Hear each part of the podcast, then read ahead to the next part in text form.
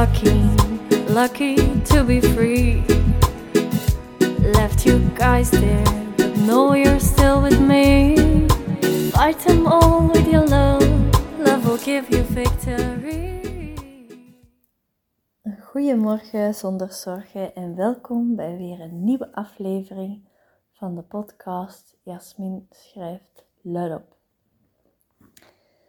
In deze podcast wil ik het, zoals de titel al zegt, met jullie hebben over wat ik allemaal heb geleerd uit die tijd in de gevangenis in Egypte. Want dat is zoiets gruwelijks u overkomt, is niet enkel gruwelijk, is ook echt een godsgeschenk. En dat meen ik oprecht. Aan elk slecht of dramatisch of gruwelijk ding dat er ooit in uw leven is gebeurd, als je heel goed kijkt, vind je daar altijd ook de goede kanten in. En ik heb echt mijn, er mijn levenswerk van gemaakt om alles uit die goede kant te halen. Dus ik deel met jullie graag mijn inzichten in de hoop dat daar ook mensen door geïnspireerd raken. En mensen dat bijvoorbeeld iets anders uh, heel heftig hebben meegemaakt, dat daardoor beter kunnen plaatsen en meer kunnen omarmen en kunnen zien als een deel van hun, in plaats van dat ze dat gaan achterhouden en verzwijgen, denk ik, voor andere mensen. Ik denk dat daar ook een groot stuk van mijn vrijheid is ontstaan. Door de schaamte dat daar rond hing, los te laten en dat gewoon aan anderen te laten, of dat ze daar graag een oordeel over vellen of niet. En ja, dat is een soort van coming-out, zie ik dat zelfs. Zoals iemand uit de kast komt, dat die homo is of op jongens valt. Ja, zo is dat eigenlijk ook met dat gevangenisbezoek. Ik heb zo ook een meisje dat ik ken dat een lotgenote is. En dat is ook heel leuk om met haar erover te praten, want dan... Ja, ik weet niet, dat voelt als een heel diepe verbinding. Omdat je weet allebei hoe dat het voelt en... Ja, eigenlijk moet je daar niet meer veel woorden aan vuil maken, want je begrijpt elkaar woordeloos. Maar wat ik leerde in de gevangenis dus. Eerst en vooral het hardste wat mij daar... Ja, het hardste besef eigenlijk, wat ik daar heb gekregen, is dat ik veel meer rust mag nemen. Want toen dat ik daar belandde, was de eerste keer dat ik echt eens niks te doen had.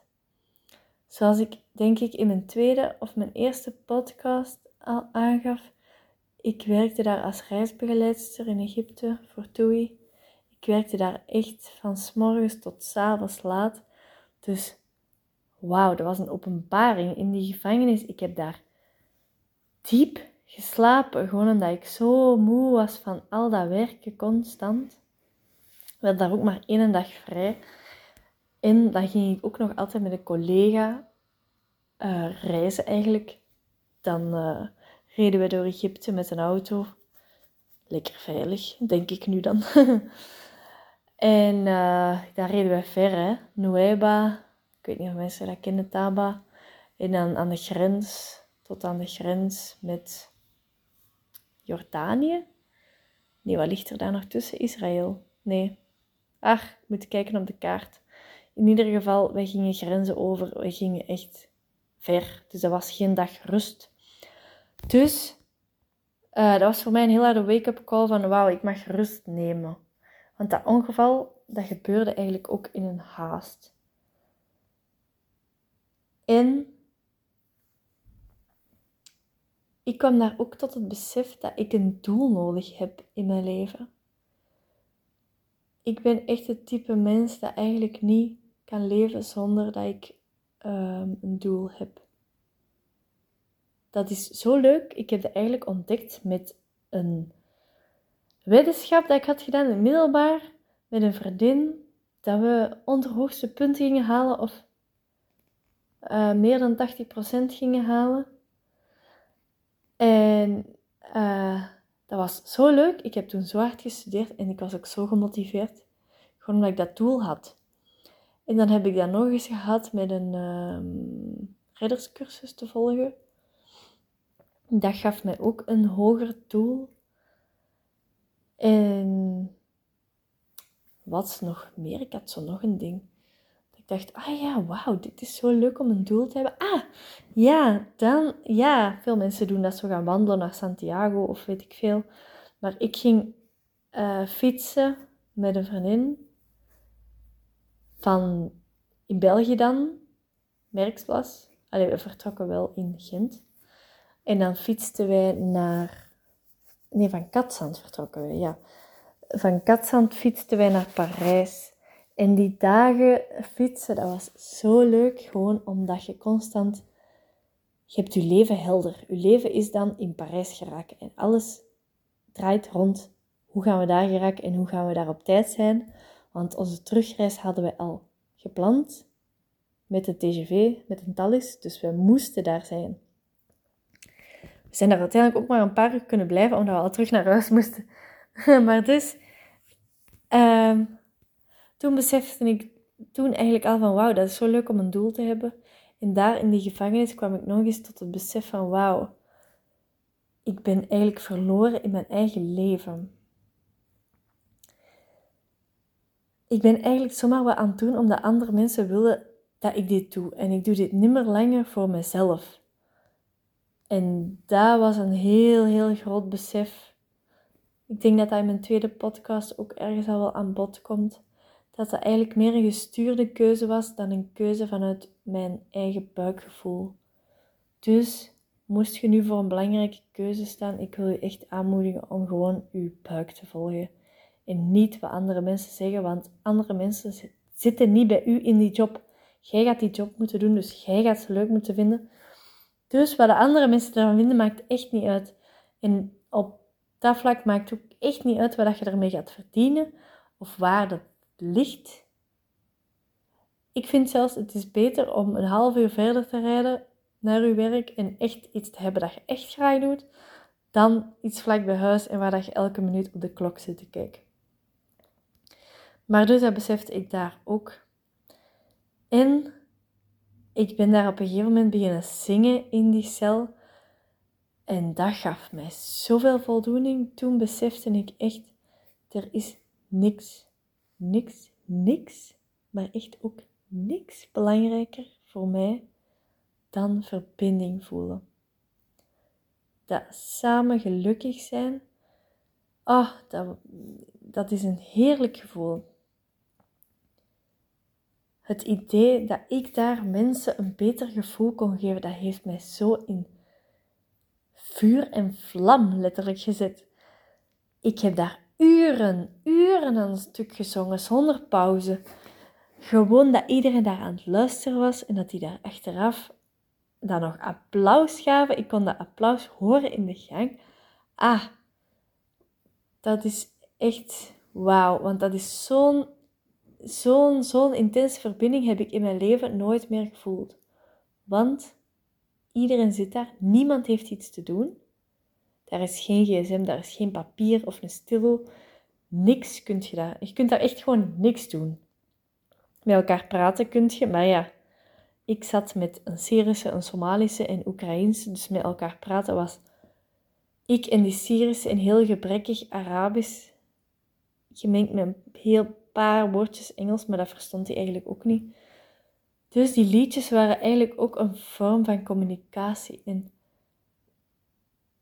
Ah, ik ga echt, ja, dat is echt een van de diepste vormen van verbinding die ik ooit in mijn leven heb gekend. Die bewakers kwamen daar dan ook vaak fouilleren, maar dat was eigenlijk meer betasten. En elke keer als die daar weggingen, dan was die Syrische vrouw eigenlijk redelijk in paniek. En dan zong ik altijd de Titanic voor haar. En...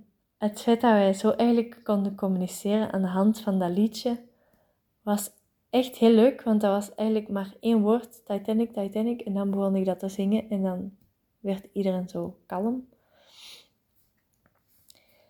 En daar heb ik ook beseft dat liefde altijd overwint, hoe dan ook. Het licht is altijd sterker dan het donker. Het licht is altijd, altijd sterker dan het donker. Dat heb ik zo hard ontdekt daar. Wat er ook met u gebeurt, hoe erg of hoe dramatisch het ook is, het licht zal altijd, altijd winnen. En zelfs, misschien juist op het moment dat je denkt dat het niet meer goed komt, dan komt het ineens echt helemaal goed. En nog een volgend inzicht. Uw eigen geest kan u redden.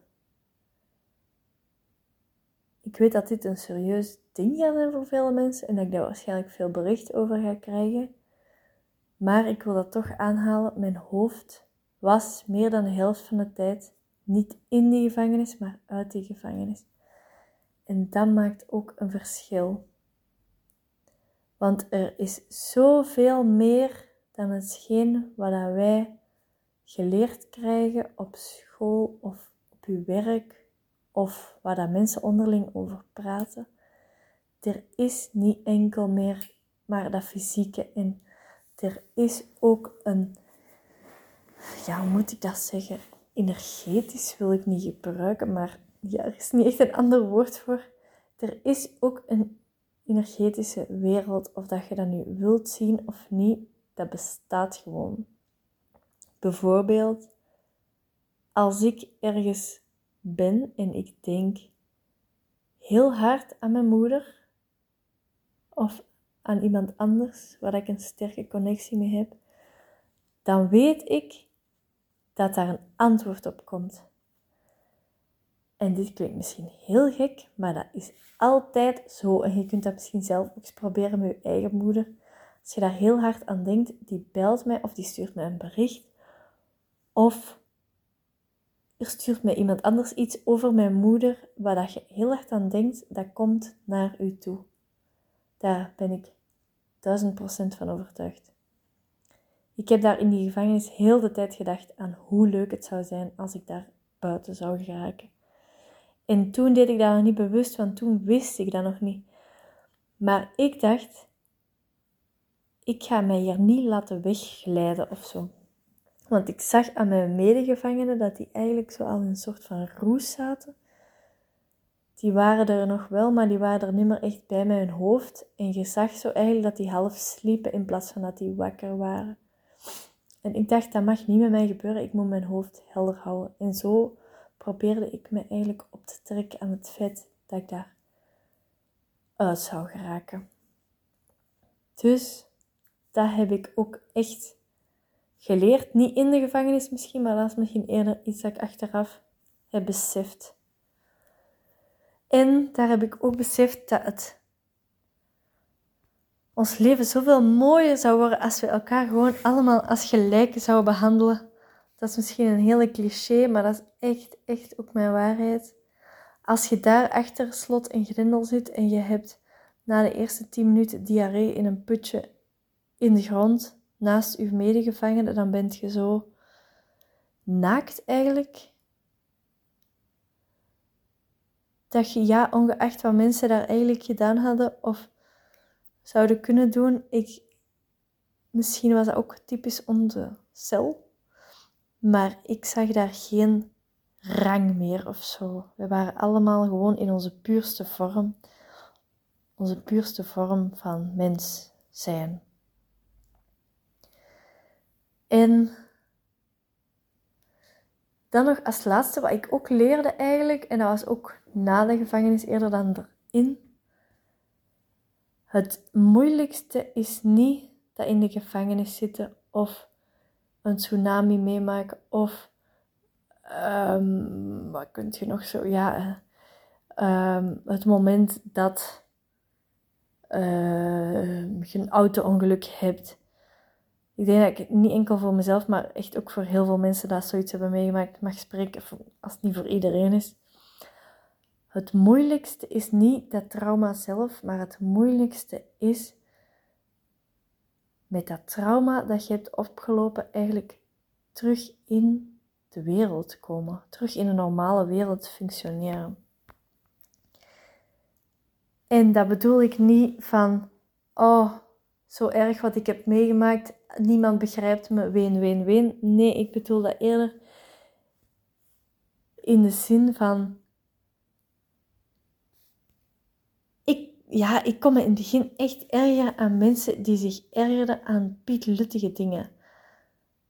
En dat ging echt ver. Mensen die bijvoorbeeld gefrustreerd worden omdat de bananen op zijn in de winkel, ik kon daar ineens echt niet meer tegen.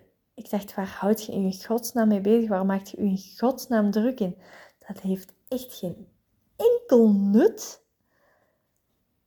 Of mensen die in het algemeen gewoon zagen en klagen. Ik kreeg daar echt de kriebels van. Ik kon dat echt niet meer horen. Ik ging daar zelfs niet meer op in. Ondertussen heb ik wel geleerd hoe ik daarmee moet omgaan. En dat ik daar niet in meega. En dat ik die gewoon verder laat zagen en daar eigenlijk geen aandacht aan geef. En in mijn hoofd zit ik dan op een eiland in de Caraïbe of weet ik veel. Beeld ik mij iets anders in wat ik wel leuk vind. En dat lukt mij ook echt tijdens dat die mensen aan het zagen zijn. En vroeger ging dat niet, dan, dan zou mijn gedachten echt meegegaan zijn naar die ander. Alhoewel ik dat nu nog wel eens heb, als ik zo heel weinig heb geslapen of ik ben moe, dan kan dat nog wel eens dat mijn hoofd meegaat. Maar het grootste deel van de tijd kan ik echt met zekerheid zeggen dat ik daar niet meer aan mee ga. En ja, dat inzicht is echt...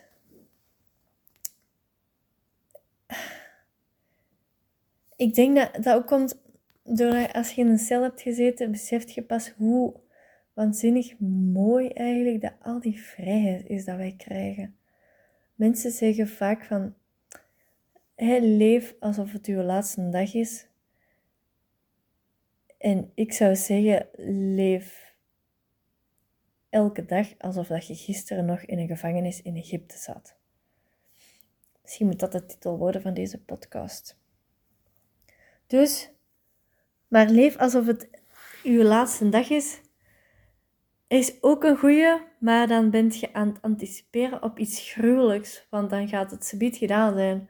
En ik vind die van mij eigenlijk beter, want leef elke dag alsof je gisteren nog in de gevangenis in Egypte zat. Wauw, denk je, yes, ik heb het overleefd, ik ben hieruit, ik heb mijn vrijheid terug. Ah, dan zit je in dat mega geluksgevoel dat echt geen einde kent. En ik hoop dat die u gaat bijblijven. Dat je als je nu iets rottig meemaakt of merkt dat je zelf aan het klagen of aan het zagen bent, dat je dan teruggaat naar wat ik net zei. Dat je elke dag eigenlijk moet leven alsof dat je gisteren nog in gevangenis in Egypte zat. En daarmee wil ik hem heel graag afsluiten. En ik wil jullie heel hard bedanken voor te luisteren. En bedank u zelf nog veel harder, want dankzij u hebt je nu die vrijheid. En geniet, geniet, geniet, geniet.